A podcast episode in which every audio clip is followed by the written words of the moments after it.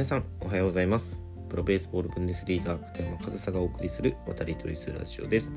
この渡り鳥ズラジオではドイツベースボールブンデスリーガ初の日本人監督片山和沙が野球教育文化をテーマに配信しております。はい11月9日火曜日今日の配信やっていきます。で早速なんですが今日のテーマは自分の指導ではない教え子の成長を素直に喜べますかというテーマでお話ししていきたいなというふうに思います。自分の指導ではない教え子の成長ですね。わかりますかね？えっと自分が教えたことじゃないことで教え子が成長していたらそれに対して素直に喜べますかっていうちょっと指導者の方に対する問いかけみたいなテーマでお話ししていきます。でまあまずこの話をする背景からなんですけど今、えー、東京に来ていて東京の方でレッスンをしている子にですねもう約5ヶ月ぶりくらいにレッスンをしました。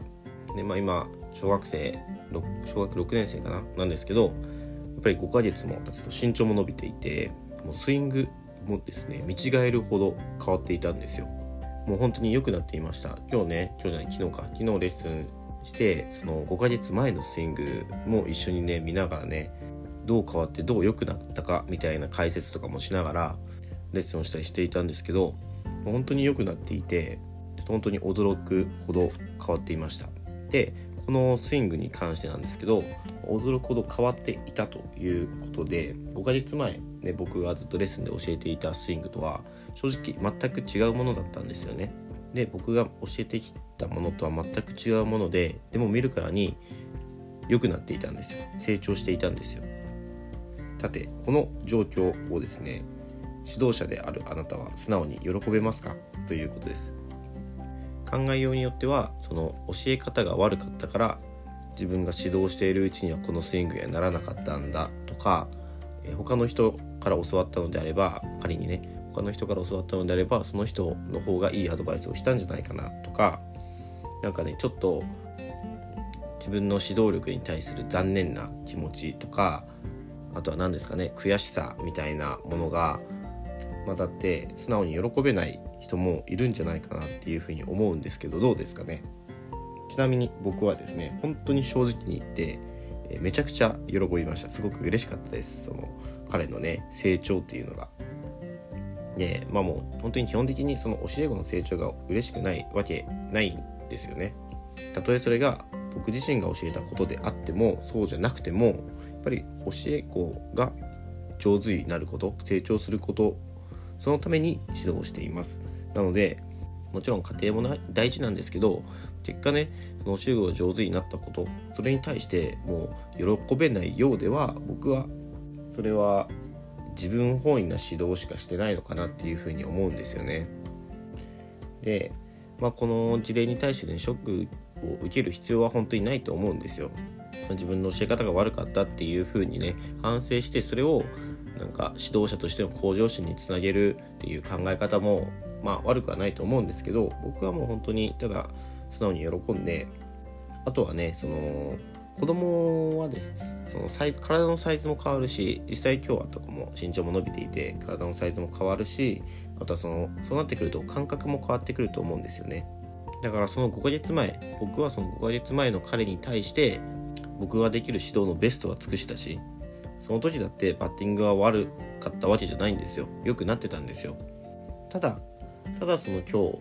見たスイングの方はが完全に良かったっていうのは事実ででもその背景には体が大きくなったことだったりそれによって変わった感覚だったりそういったものがね影響していることは間違いないと思うので仮にその今日のすごくいいスイング、まあ、割と僕から見ても結構理想的なスイングをしていたんですよ。もうこれが教えたかったことなんだくらいな感じでね思っていて。で仮に今日のスイングを5ヶ月前に教え込んでいたとしてもそれがうまくいくとは僕は思わないんですよね。その時その時で特にその体のサイズとかも違えばその体や感覚に合うスイングっていうのは変わってきますし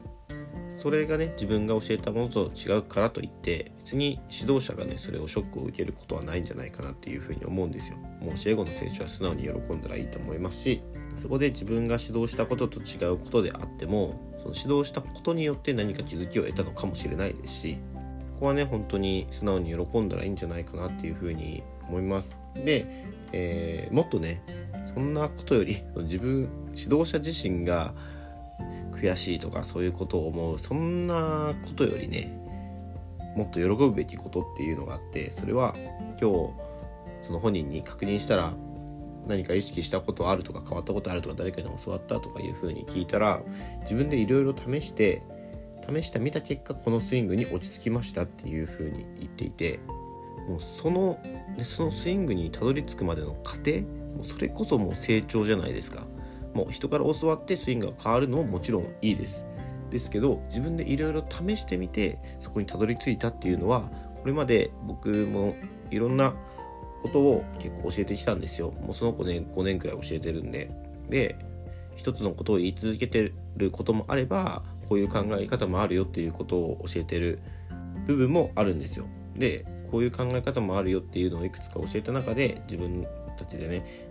選択するようにしてもらっているとそこでやっぱり自分の中で試すいろいろ試すっていうマインド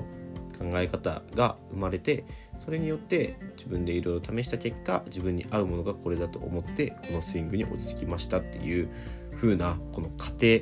めちゃくちゃ成長じゃないですか。っていうかめっちゃ早いと思うんですねそこまで行くのが小学6年生でそう答えれるっていうのは僕はすごくなんですかね優秀だなって思ったんですよだからね久しぶりに見たらすごくスイングが変わっていたんですけどそして僕が教えていたものとは違うんですけどそれはねもうすごく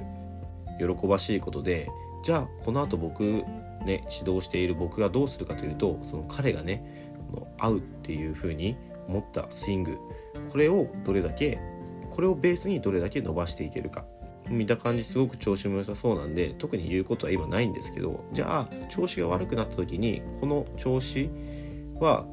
どういうふうに保たれているのかこのいいスイングがどういうふうに保たれているのかっていうところを伝えることによって仮にねちょっと調子が崩れた時にチェックポイントみたいなことを教えてあげればねまたそのズレとかも修正できると思うのでねもう